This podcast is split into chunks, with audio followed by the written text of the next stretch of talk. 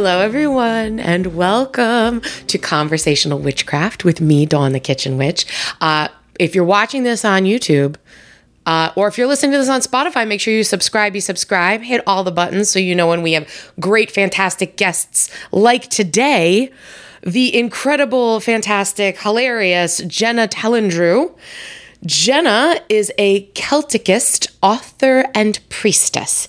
She founded the Sisterhood of Avalon in 1995 and serves as an academic dean of the Avalonian Thealogical Seminary.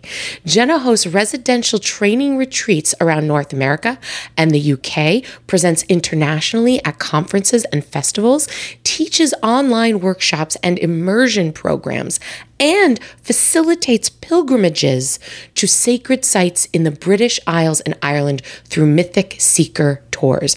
A priestess in the Avalonian tradition for over 35 years, Jhenah has been following a pagan path since 1986. And we are so excited to have you. Oh my goodness. Welcome, welcome, welcome. I'm so excited to be here, and especially after that amazing entry. I mean, you just uh, you're you're like my my my hype man. I, I love that. That was I'm excited to be here extra now. We are like no, really, literally uh, have been chatting already for like 15 minutes before we even hit the recording button because we're like sisters from another mister. Like it turns out we kind of we both kind of had similar upbringings in New York, and we both have crazy Italian backgrounds and hilarious, hilarious. You are just a ball of energy. And I was saying, someone who writes on the topics that you write on and with these this humongous list of credentials, I would expect you to be like a little stuffy, but you're super fun, Jhenah. I'm so glad. I, I, I surprise people all the time, and I appreciate that um, immensely. I, I think it's better to, you know, but you're like really smart and the expectations and, and, you're really you're really accomplished you know and i think mm. that's that's Im- fucking impressive dude i'm just gonna say that it's just fucking impressive i was uh, you know doing a little bit more research on you and i learned that you have a degree in archaeology yeah. Is that undergraduate degree? How freaking cool is that? So we need to hear, okay, everybody here really likes to hear origin story, right? So here you are, you're hmm. this amazing teacher, and you're, you know, you you the founder of this Avalonian priestesshood and all this amazing witchcraft stuff that you do. How the hell did you get here? You know what I mean? Take us to how you found the path of paganism and witchcraft in the first place. So, um, gosh, it, you know, it all starts and ends with Arthur for me, which is kind of a strange thing. I, I was a very precocious, nerdy child. I read mythology. I loved King Arthur books.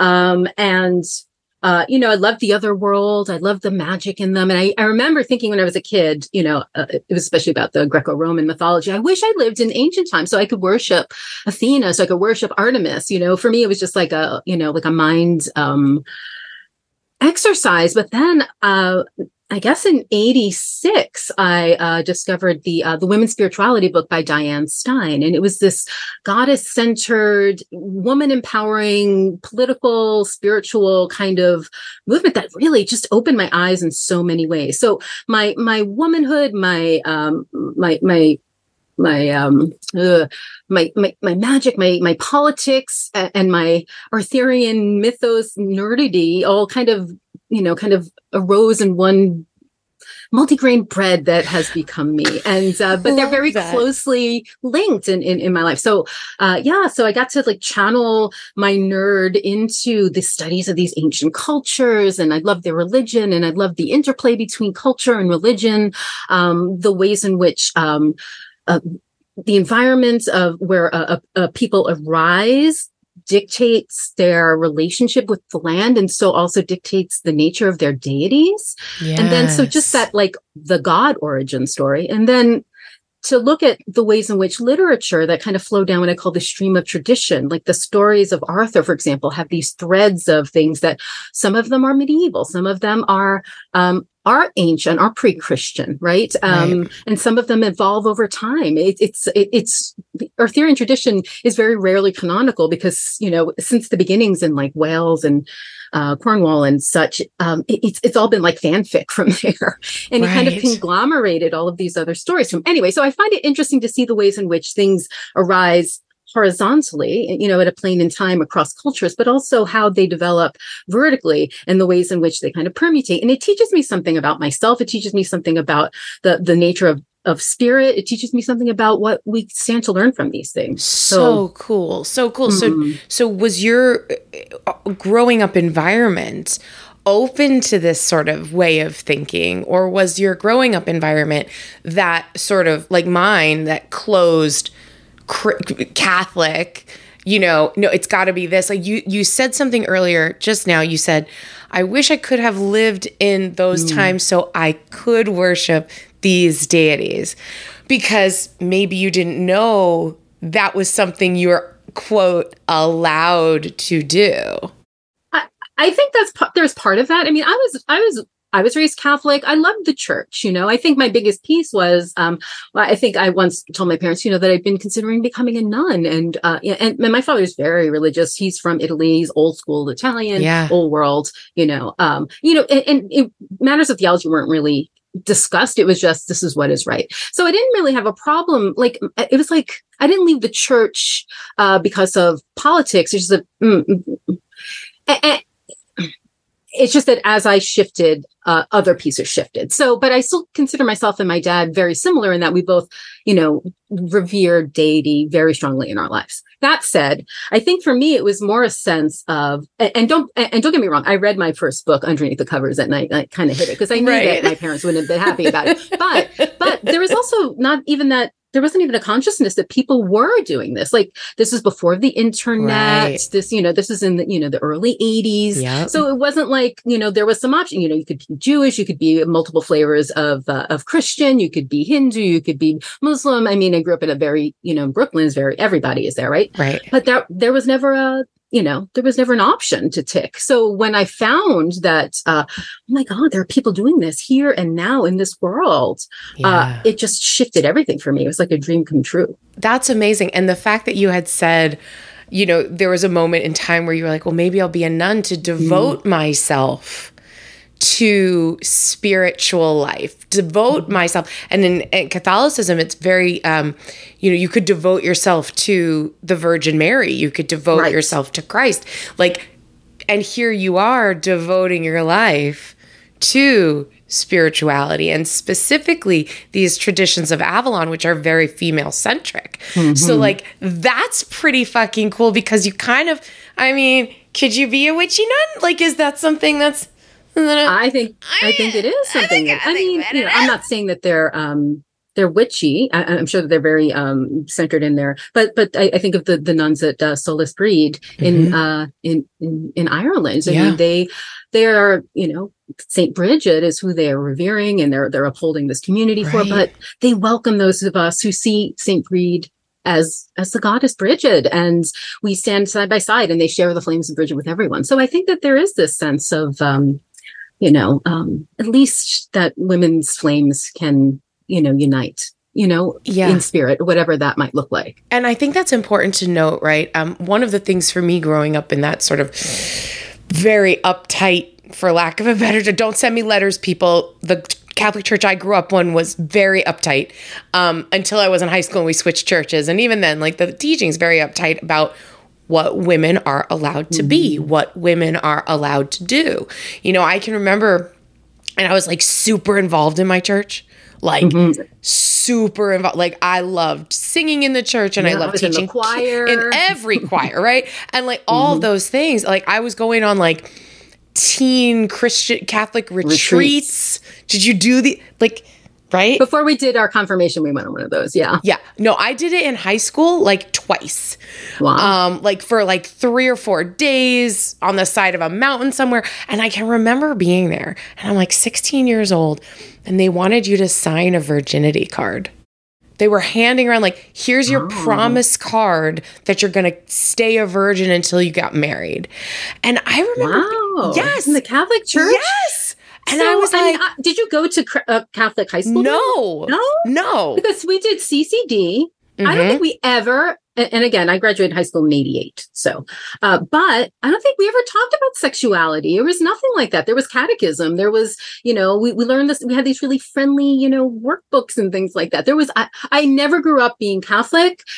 Um, feeling pressure. I, I had such a different experience of Catholicism than than than what seems to be Yeah. know, more prevalent today. And I guess you know, I mean, it was- even it so was- long after I was gone. well, I'm not, sorry, too. not that long after. I mean, it was the Mhm. mid 90s, right, right? right. Early 90s, 93, 94, 95. Mhm. And, you know, and I'm going, well, I'm not going to sign this. And people Mhm, are like, mhm. what do you mean? You're, and I was like, listen, not that I'm trying to be a giant whore or anything. I mean, I was still, I mean, I, I, I, I was a giant. I let, listen, all acts of love and pleasure are my rituals. Okay. Um, but at that point in my life, of course, I was, I was 16. I was still a virgin. And, mm-hmm. and I was like, I'm not going to make a promise to God if I'm not sure I can mm-hmm. keep it. And- Right. right. And they were like, but you know, as a girl, you need to make this promise. And I was like, I'm sorry, who are you to tell me what to do with my body? And and that was mm-hmm. one of the overarching things for me that was uncomfortable as I started to get into being a young woman and going, I don't feel like I have that same level of respect or reverence. I don't see myself in this organization or in these traditions. What it is? I think there's a difference between reverence and blind obedience. You do this Mm. because, right? There isn't this sense. I, I feel like there's an authenticity to say, I mean, I can strive to meet these moral Absolutely. guidestones, right? And I don't think there's anything wrong with those things. There are reasons behind it. I mean, let's leave patriarchal thing aside, you know?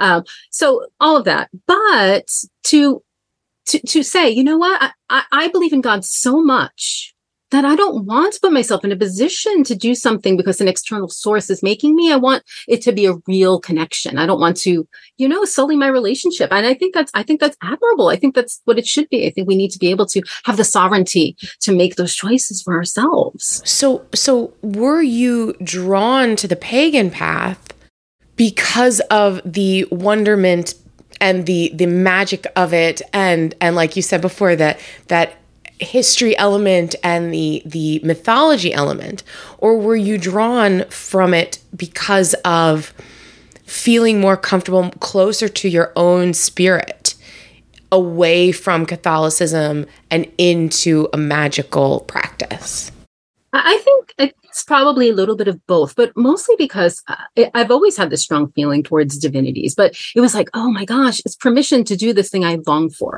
and to not, but not only to see, uh, you know, so like like you said, we did have Mary, we did have female saints to look to. I, you know, that whole concept of a God that looks like me. I mean, that's ground, groundbreaking, and I think that that you know that that's such a, a, a a, a- an important piece. But there was also a place for women in these traditions. It wasn't that we had to be the, you know, the observer who's not supposed to speak. Mhm. Uh, that that we can have an active role in in being in service to the divine, being in service to our community in a religious sense. So it, it was like a double whammy for me. It was both the ability for the external work and the the potential for the internal connection. Amazing. So you're a young woman and you're you're finding uh, the pagan path and you're going to school for archaeology.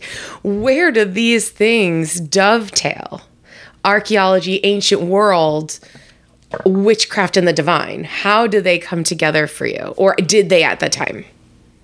Well, I think that's p- a piece of it. I, I always see myself very liminal. Like I, I- love facts, I love science, I love research. I love, um, you know, I'm not a Celtic con- reconstructionist, but I, uh, the methodology behind it I think is important to give us a foundation to know what cultural uh, practices we can use to build a practice today. I don't think it has to be exactly the same, but I think it's important. So there's that that piece, you know, that I guess is the left side of the brain, and then the right side of the brain is all about that magic and that connection and um, feeling um, empowered to uh, transform my life, and by transforming my life, making myself a better servant in the world, right? To to help others find that place, and it's just such a beautiful um, heart uh, heart piece and. Uh, I don't know um, what I was saying, but the I, I do have the ADHD. Just It's the uh, totally fine. I'm I'm 100 percent with you.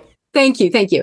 Um, I just giving people at home a little context to the rest of the, but but but the sense that um that oh, I don't know. So I, I, love the idea of a little bit of both, like the the empowering piece of, of transformation, of being able to uh, set things into motion with intention, to be able to uh, you know perform acts of divination, mm-hmm. to receive guidance mm-hmm. on my mm-hmm. path, um, and and so I don't think it has to be either or. In fact, I found, especially when I when I did my master's in in uh, in Celtic studies, and I did it at the University of Wales because I wanted to learn Welsh culture from Welsh people, um, and uh, right. it, but that going into the journal articles and doing the deep research and reading mm. these, you know, hmm. luminaries uh, in in the field only deepened my practice and deepened my connection and deepened my understanding. And I truly believe that this is an understanding of culture, an understanding of the people mm. and their environment informs our connection to the that you know that magical current that is yes. inherit, inherited. So I think both of them for me have have one has fed the other.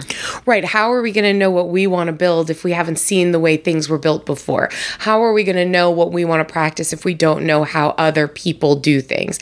How are we going to understand uh, the origins of what we're saying we want to become if we don't study the past?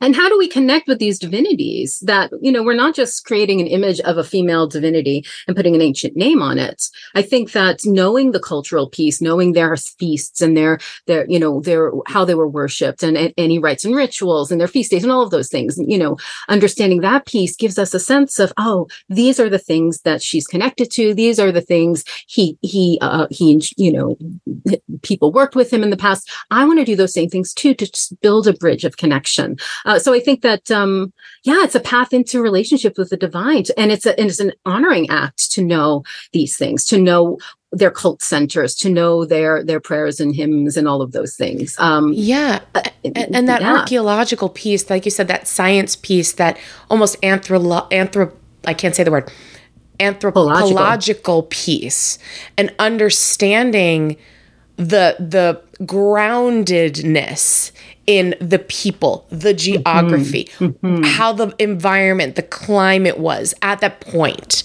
right? When this particular deity was being worshipped because right. of how they informed the weather, you know, because there was a drought or something mm-hmm. in this mm-hmm. particular area that went on for years.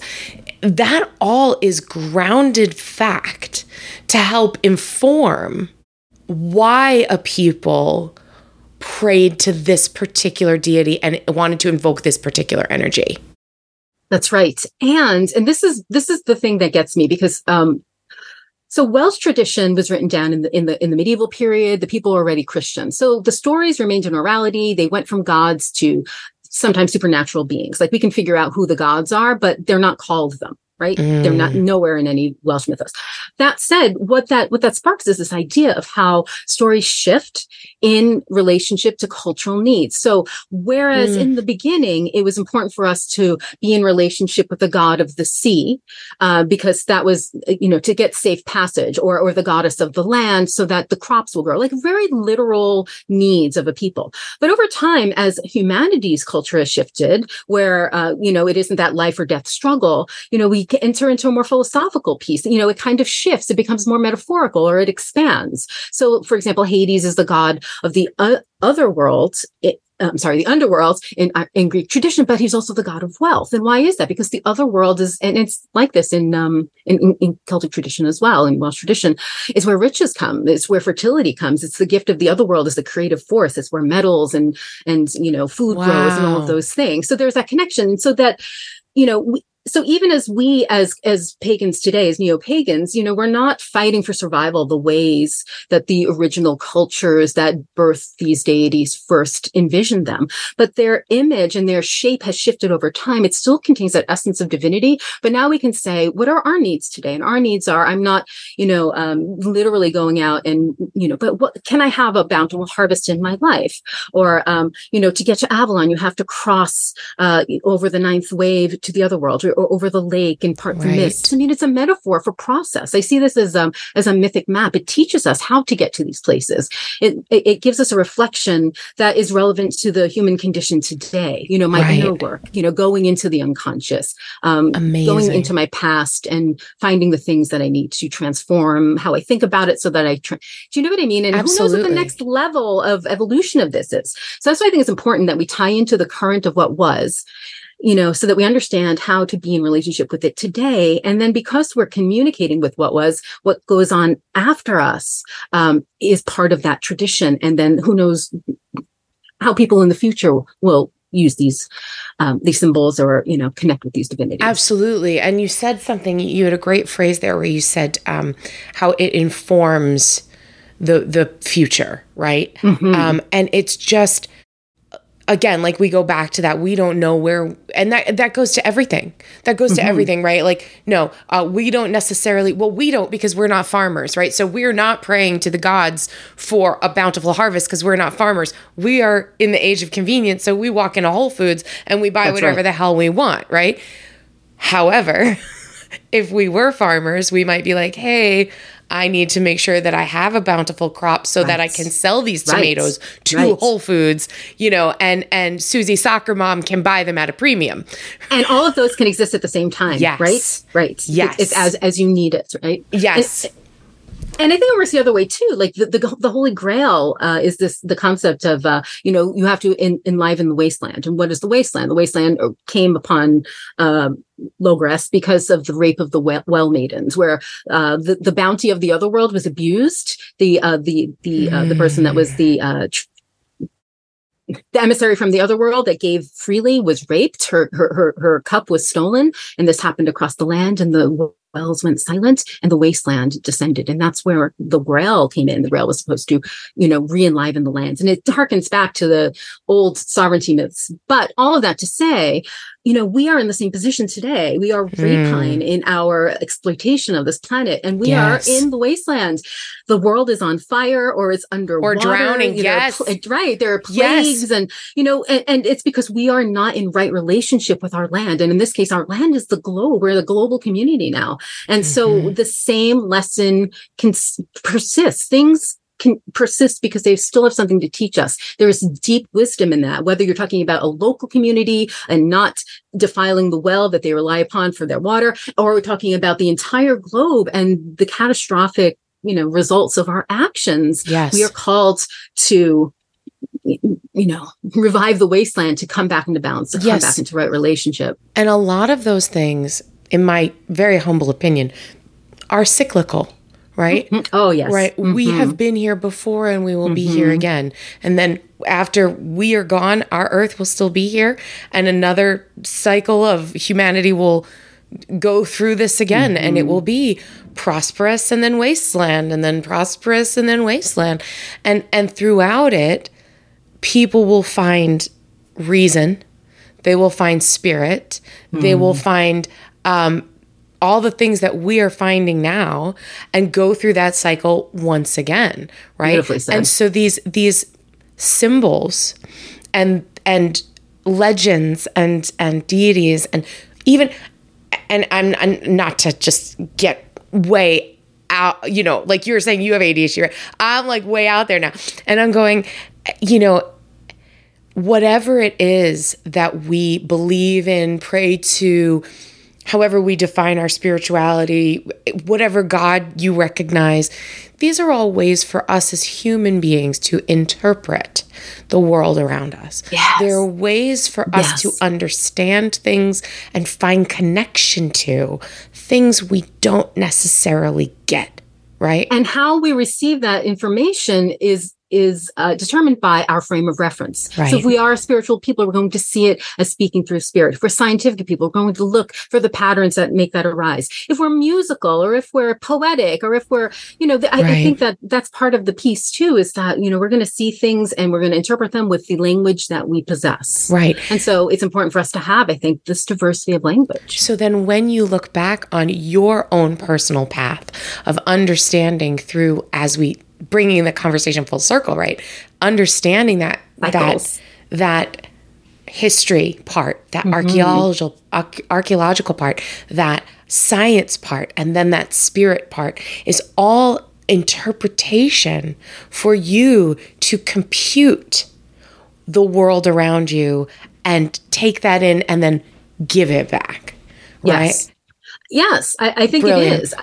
I think it is. And I think, like I said, it depends. Like I, I went to I went to chiropractic school and I took a lot of um I'm not a chiropractor, but I, I was anyway, but I took a lot of high, you know, graduate level um anatomy physiology courses, biochemistry, all of these things. And I was recognizing in these cellular processes, in these chemical um, you know, formula the fundamental principles that you learn in magic that you see in you know the same patterns exist in in culture. And and it's just a different way that the universe is expressing the same thing. And and that for me uh shifted so much so much of my connection so much of my understanding of magic of the world. Yes. i mean i'd studied kabbalah but it was these and, and hermetics but it was these pieces where i was like oh i see that this is saying the same thing as that in a different human language in a different way of perception those Mhm. juicy bits in between that you're like, wait a second, this is a science. But I love, I'm such a nerd and I love neuroscience. I'm not Mhm. a, I'm really not um, a book smart person, right?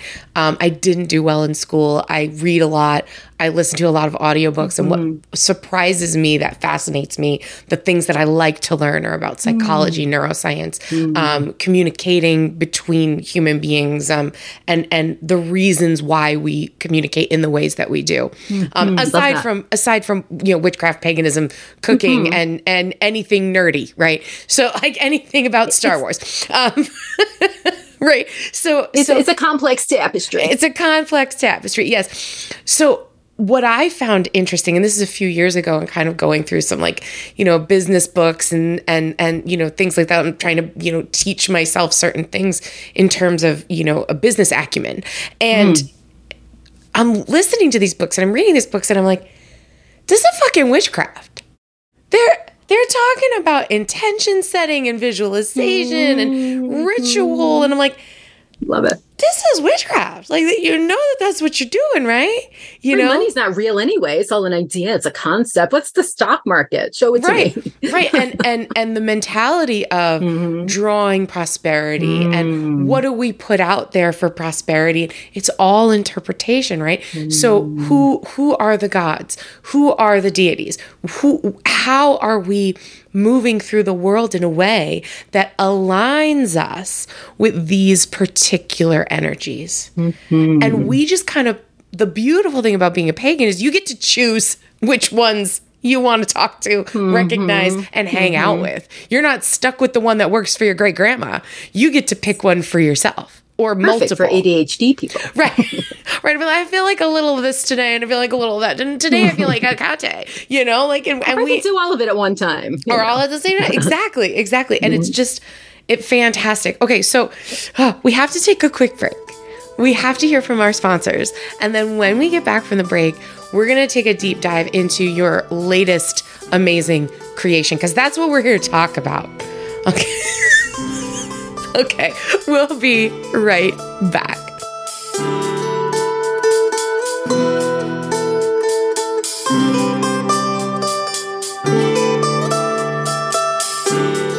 Hey guys, I've just got to tell you all about the Robin's Nests. They're one of my absolute favorite shops uh, for everything for my metaphysical and spiritual needs. They've got gifts and crafts and potions and ritual items and books and books and books.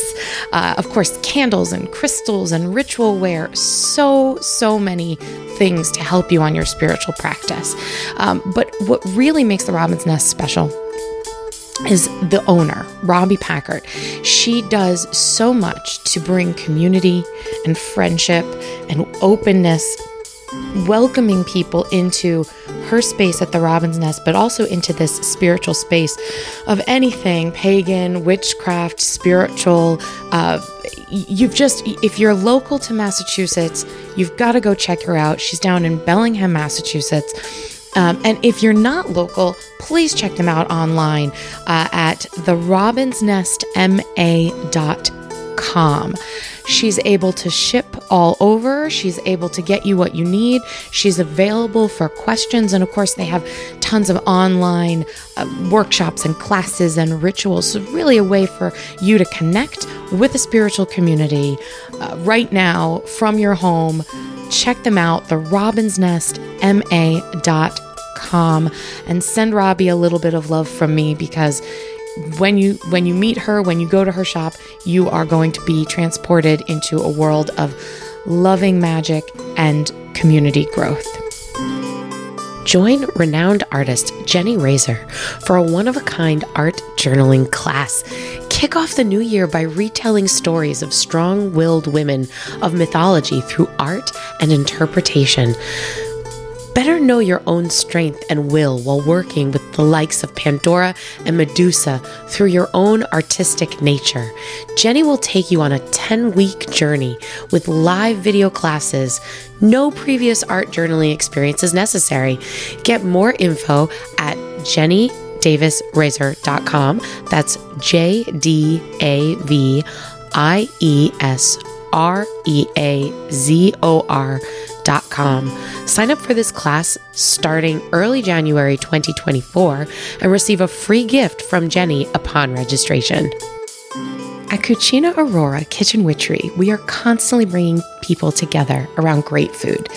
We help you make your own mealtime magic at home with our line of delicious infused olive oils, authentic risottos, seasoning mixes for dips, and even our brand new line of coffee for moon magic and seasonal brews.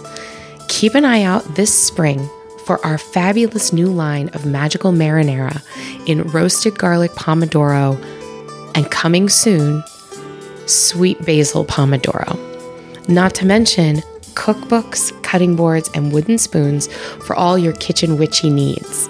Visit us at cucinaaurora.com, on Instagram at cucinaaurora, and on Facebook at cucinaaurora slash food.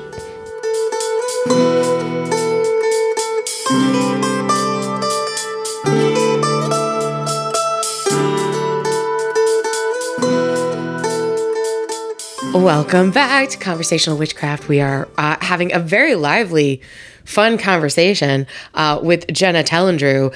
Uh, and and like we've talked about fucking everything and it's awesome but now we're gonna get into like your actual work that you have put out into the world this is your mm. creative force, your intellectual force all come together. And you have quite a few publications out there and you've been teaching for a long time.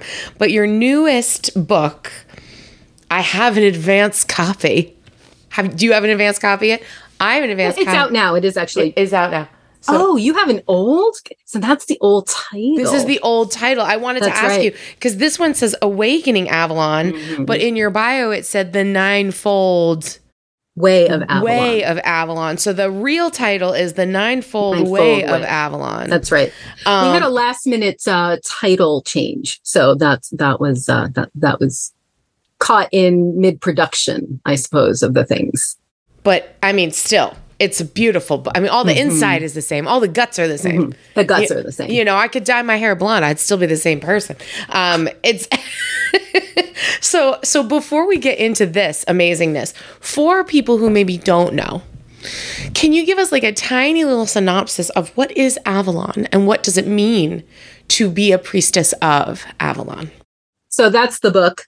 Um, so, what is Avalon? Avalon is a lot of things. Avalon comes to us from uh, British tradition, from Brythonic Celtic, which becomes Welsh tradition. We know of it from Arthurian tradition. It is an island of the other world. It is a place most famously known as uh, where Arthur was taken after his last battle to be healed of his wounds. And so he remains there, this once and future king, uh, healed and ready for when Britain has most need of him. Um, and so he was very popular. He's a he's a culture hero, and uh, stories of Avalon attach themselves to him. But we believe it to have been an island in the other world. It is its basis in these historical, uh, you know, the Greeks and the Romans talked about these ninefold sisterhoods, these uh, uh, well, they're in a lot of different Indo-European cultures that we know in, in myth, but also in the Roman historical record, uh, there are the Galicinae and then the, the Nominate women. There are these islands of priestesses. They were Gaulish, so Celtic Gaulish priestesses living off the coast of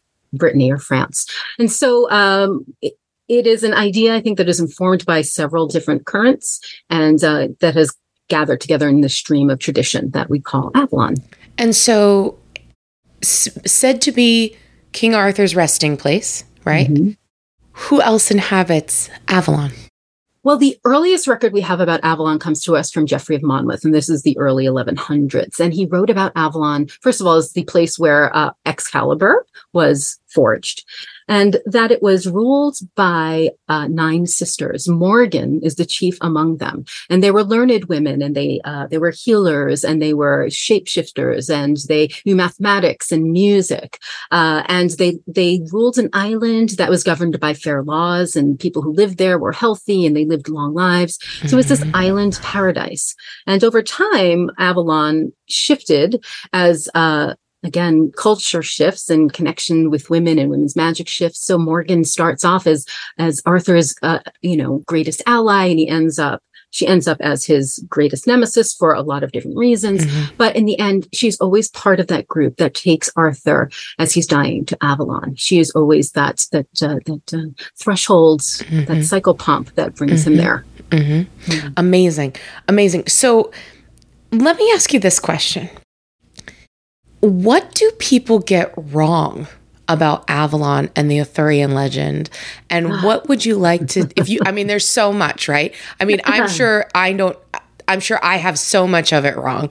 Um, but what, what do you want to debunk? If you could debunk one or two things, what would they be? Common misconceptions.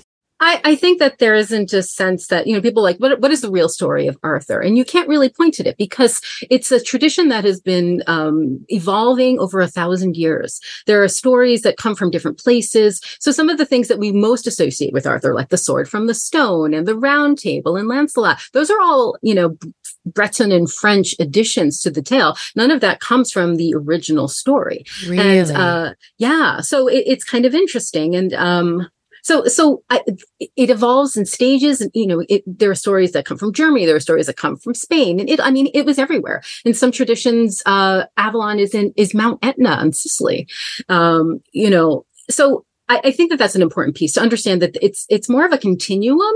It isn't, you know, uh, it isn't a, you know, yeah there's it's it's more of a spectrum than a continuum actually. So i think that's the thing. You need to when you talk about arthur you need to think about what period what culture are we talking about? And what we have today was kind of kind of set into uh, you know cohesion by um by Malory in the 1400s and then we had Yeats who who picked up and did not Yeats um, um what's his name? Uh, Tennyson. And um right. uh, the Idylls of the King, and then you know all into what we have today, all the novelizations and the movies, and you know from the Victorian period onward. Um, so yeah, and, and, I think one other piece, and I asked for two, in the two three things, um, is that. I don't know that anything is wrong when it comes to it. Like there Love are things it. that have shifted. Like, and there are a lot of people, you know, especially in the UK, uh, who, who's um, who sees a, a, strong Arthurian spiritual path, and you know, symbolizes Merlin and Mor- Morgan in different ways, uh, and, and, sees Avalon in different ways, and you know, all of these mythos. But um, I think that because it has such a rich connection, and it has Arthur by nature. I mean, this is part of what I learned in you know in my program. The scholarship says that so many stories attach themselves to Arthur over time. Uh, he was like the Borg of uh, of Western literary tradition. Um, I uh, love uh, that you used a Star Trek reference. Thank you for that. You're welcome. Because resistance is futile. Um, that's fantastic. so we took all of these elements from all these different things. So I think the canonical thing about Arthurian tradition is that there is tradition and there is a stream of it and it does evolve over time. But in the end, we've received it and it's still growing, it's still changing. And I think because it's based in that stream that it it continues to grow. I think it's part of that. So um, yeah. I love that you said that there's nothing inaccurate, right? Because it's all about, like you said, there's I'm sorry. Just just just to say there's nothing inaccurate uh, ways of being in relationship with it or mm-hmm. to grow it. But I will say that, you know, don't say, the story of Arthur, right, is right. only this because there right. are people who study this and will tell you all of the things in the way for's and all of that uh, who would probably disagree with that. But I'm just right. talking about being in relation. Okay, I, I think you. I think that was a very important distinction to make mm-hmm. um, because it's just like any spiritual path can't just make it up. But what works for you is what works with you for you. So Right. I can't judge that. That's oh, that's not the right way to do that. That's Right, not the right, right. way to work with the priestesses of Avalon because I do it this Yes. way. But yes. Yes. factually, yes. is the, are there any are there any facts that people are incorrect about like or, or are there any facts that um, are real like like factual not truth and feeling and spirit but facts. Something you can find in the literature, something you can find in yes. the lore. in, in a museum. In a museum. In a Oh, museum. museum. Oh my god. Oh my god. I mean i think that things like um excalibur going t- into the lake may be a reflection of uh the fact that the celts used to give uh, the and the celts at the various celtic tribes. There isn't just one celtic just to be sure so the Yes. british celts used to break their break their swords or, or create swords to um to give as offerings to the gods cauldrons to give as offerings to the gods so the fact that this idea that you know water as that intermediary between this world and the other world uh, that you know it's symbolic that the sword from the, the lake is the granting of sovereignty from the other world which Mhm. harkens back to the sovereignty traditions Mhm. and i think it's also a piece that you know perhaps the story of that may have arisen from someone saying oh you know we found this like cache of of swords in this lake not knowing you know the history behind it and Right. uh, and, and stories arise from that. So i think that it, it can be dual pronged and i guess the other thing that I, I see a lot has to do with morgan. Uh, um, there's a lot of stuff with Yes, morgan.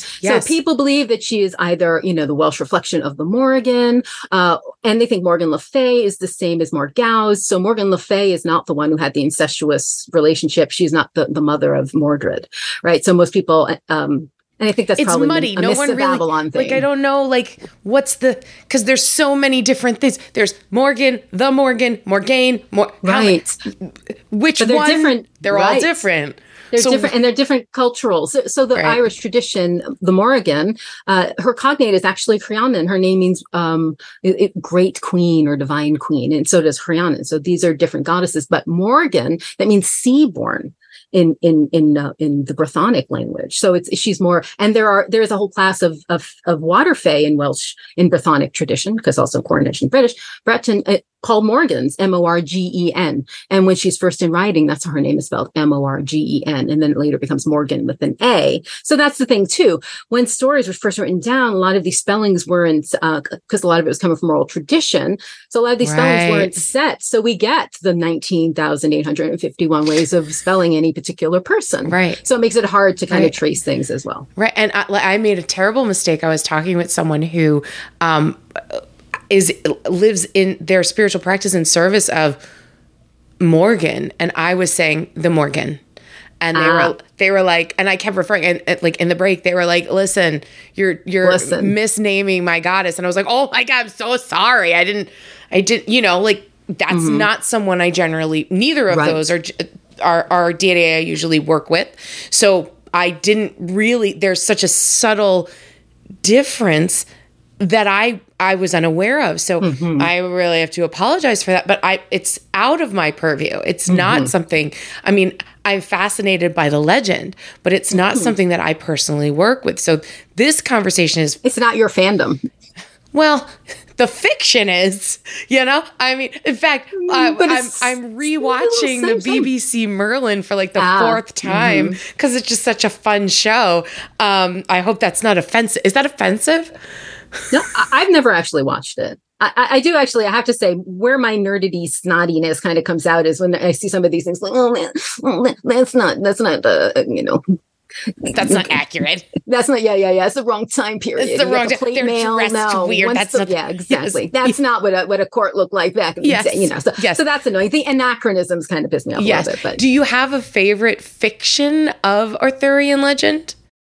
Uh, uh, uh, well, I guess um. So I loved Excalibur. I, I mean, The- it does the- the 80s, really well. the- yeah, in- the '80s Excalibur. It does. It does Malory. Mar, um, Malory beautifully. And I love the like the, the cinematography and just Yes. the, the, whole feeling it evokes. Like Yes. it's beautifully done. Yes. And similarly, I love the Green Knight that just came out. Uh, I haven't they kind of shift that. the story a little bit at the Yeah. end, which I was like, "Oh," but oh my god, it was beautiful. It was beautiful. It was beautiful. And I did. I loved the Mists of Avalon. I got it.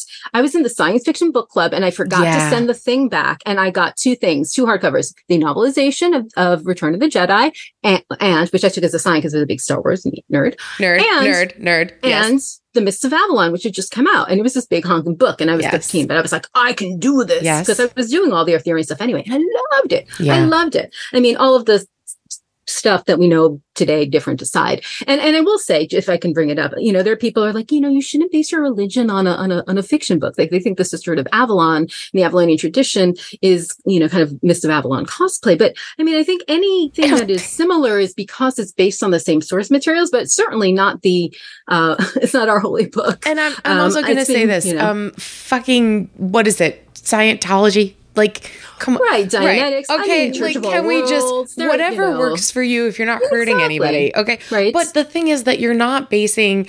If you are a devotee to any of these uh, goddesses, you know, gods, ideals, the fae, like all of these things that weave themselves through the Arthurian legend all you're doing, as we said earlier, is interpreting your human experience through these energies to help you understand mm-hmm. spirituality mm-hmm. or your mm-hmm. spirituality. So fucking worship and you know, blah, blah, blah, blah, fuck those people. I'm just saying. That's, I'm I'm sorry. It got me got me all riled, and my New York That's is coming all out. right. That's um, all right. But uh, you know, listen. I think for a lot of people, especially growing up in the 80s and 90s, our first introductions, our first Yes. moments of realizing that there was something out there that was different were movies and books and television and things that made you go, wait, magic? Wait, mm-hmm. wait, spirit. Oh, what, what do you Yeah. mean? You know, and, and piqued your interest that opened that door for learning. Wait, Avalon was meant to be a real place? Is it? Can we find it? Let's go see. Exactly. So on the nose and and Mist of Avalon especially. And not just people who are interested in the Avalonian tradition. I mean, just people got into goddess worship and you know, and paganism and Wicca because it was like the portal of entry for so many people. Right. Her, Loreena McKennitt music. I mean, it was all kind of in the same, you know, Enya, all in the same Right. era.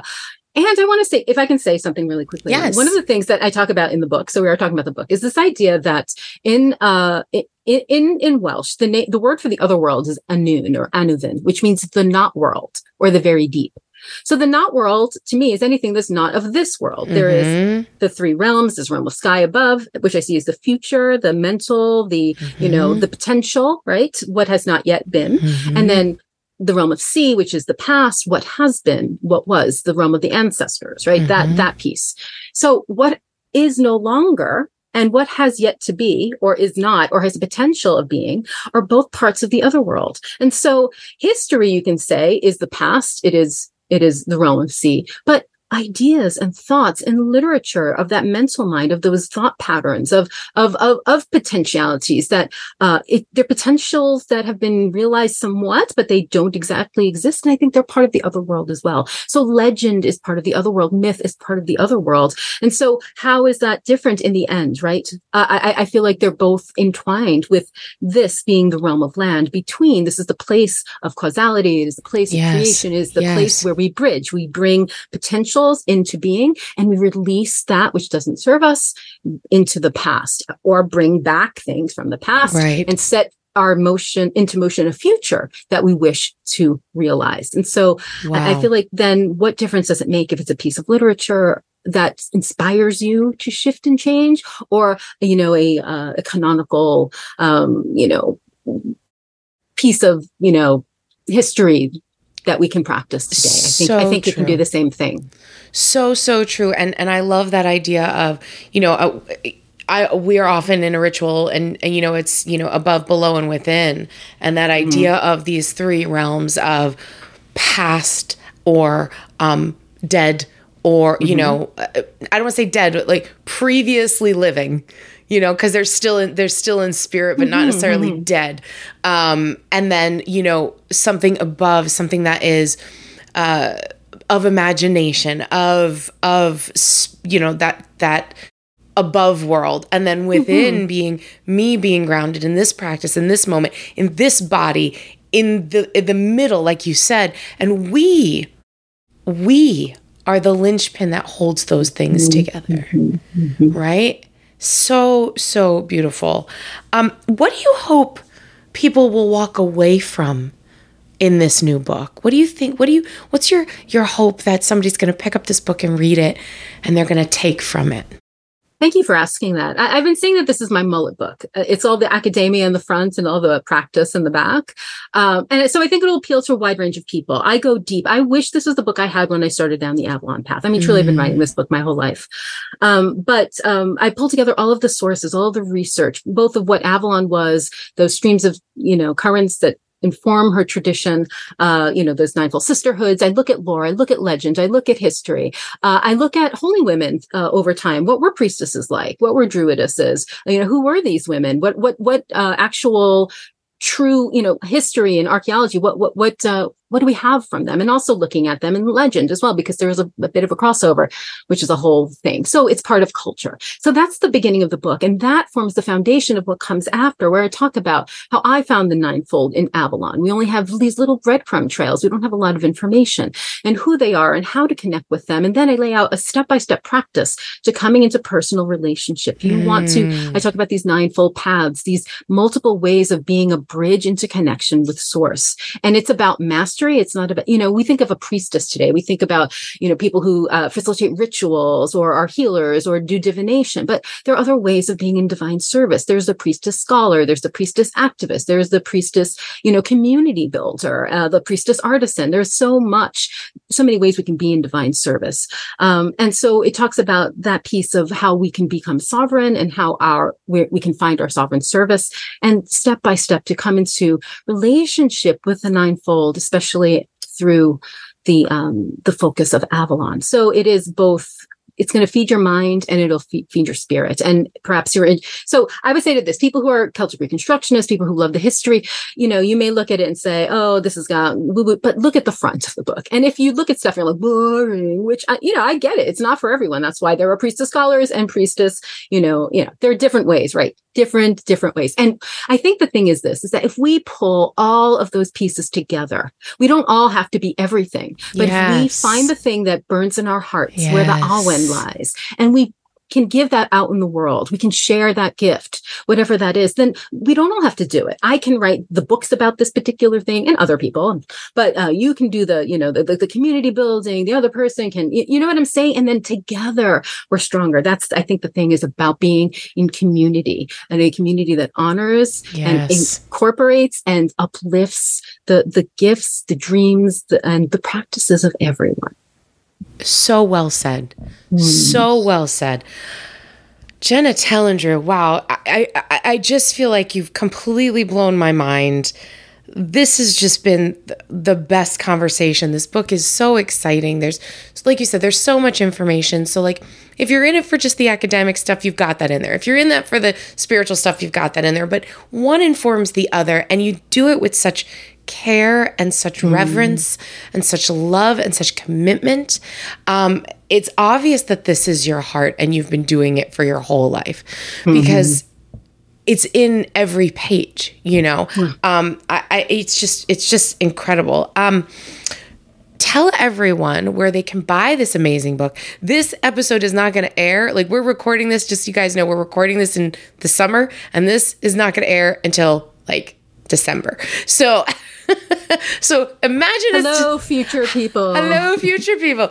Um, we hope you're staying warm. Um, where can everybody buy this book, and how can we follow you online and learn from you, or maybe go on one of your amazing uh, pilgrimages?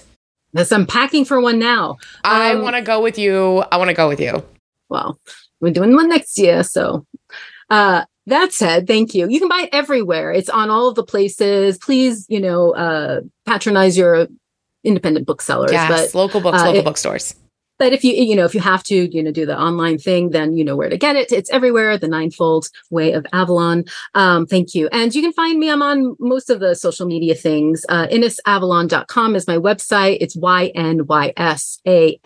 y-n-y-s-a-f-a-l-l-o-n which is the welsh Ynys Afallon uh, for avalon the island of avalon.com sister.avalon.org um, my name just look me up. I'm on all the places. I'm the only one with that name. So if you see it, it's me. and we will we will put all of those links and all of that everywhere on our show notes. So if you didn't get that or you need that spelling, we'll we'll put it right there and you'll be able to find it. Um, okay, last question. I ask this to everyone that comes on the show. The question is, if you could have me as a kitchen witch make you one magical meal what would it be and oh why? Well, I mean, it would have to be something Italian. Um, what part of Italy are your folk from? One side of my family is Napolitan, and the other side of my family is Sicilian. Okay. So my family is from the, the Naples region as well, mm-hmm. from Avellino, which means the apple, place of apples, which is fun. Um, but anyway, gosh, so I don't know. Do you have do you make a homemade manicotti with the with the? Uh, you know, no? I I don't make homemade pasta. Uh, that tradition isn't that sad? That tradition no, died no. with my with actually my great grandparents. So there's I have one photograph, one photograph of my great grandparents, Michael and Teresa, and they are making ravioli from scratch. Uh-huh right? Now, my grandma used to. Right. By the time my grandmother was old enough to have her own family. She had four kids. She was a, you know, a World War II bride. She's like, screw this. I don't get time for making my own ravioli, you know? Um, so, right. So that wasn't something that, that was passed down. Right. Uh, but I do make some mean braciole. So, oh God, I have not. Right. In like a hundred ages. Right. Ages. Do, are you a meat eater? I'm like 90%. I was a vegetarian for a long time, but then I had to add some protein back into my diet. So, but would you but I don't cook it at home. Oh, I would eat, I would eat the hell out of a, of a braciole. Right. One of those falling apart bracioles. Yeah. With the garlic uh, and the parsley uh, in the middle. Yep, yep. And you got right? the roll. Get the- yes. yes. And, and, my grandmother only made braciole for very special mm-hmm, occasions. Special occasions. Because that cut of meat, a very, very thin mm-hmm. cut meat, was expensive, right? So mm-hmm. maybe once a year, maybe Christmas Eve, yeah, we would totally have braciole. Christmas. Okay, so I would Christmas Day because we did the the seven fishes on Christmas Eve. We didn't do the seven fishes. The seven she didn't fishes, like yeah. the fishes. Ah, she, so. you know. And and I didn't really grow up knowing my Sicilian side, my dad's uh, side of the uh-uh. family. So maybe they did fishes. I don't mm-hmm. know. When I first got married, I was like, I want to do the seven fishes. And uh, we were still living in New York at the time, and we had the families over, and I did all the fishes. And my father in law, who is no, everybody ate it. My father in law, who is not Italian, who loves fish. It was our it was my husband and I's first Christmas together and he's sitting there with like a big plate of like fried fish and shrimp scampi and he looks up at my husband and he goes, "You married the right one." Was like, I yes, yes, I, I win, that. I win. I would make you braciole. So if you're ever up here in New Hampshire visiting maybe the Temple of Witchcraft, you come and you mm-hmm. see me. Oh my gosh. Okay, and I will make you. And I'll make braciole for Christopher too. He probably well he'd eat it. Uh, but, I'm sure he loves it. Oh, yeah, yeah, yeah. He's yeah. Italian, right? Yeah, yeah, his, yeah. His mom was oh. Italian. Mm-hmm. Um, Jhenah Telyndru, you're amazing. I am so happy that we finally got to like oh, meet. I now, love this so much. I feel like I'm talking to an old friend. Right? I, really, I feel I really like I know you from like a 2nd mm-hmm. Like, like, yeah, we totally know each other. Um, you're amazing. Thank you, thank you, thank you so much for being here. Um, thank and you for having me. Oh, you're so welcome. Let's do it again. Let's do it. And until next time, everyone, I wish you all the blessings in the world and so much gratitude.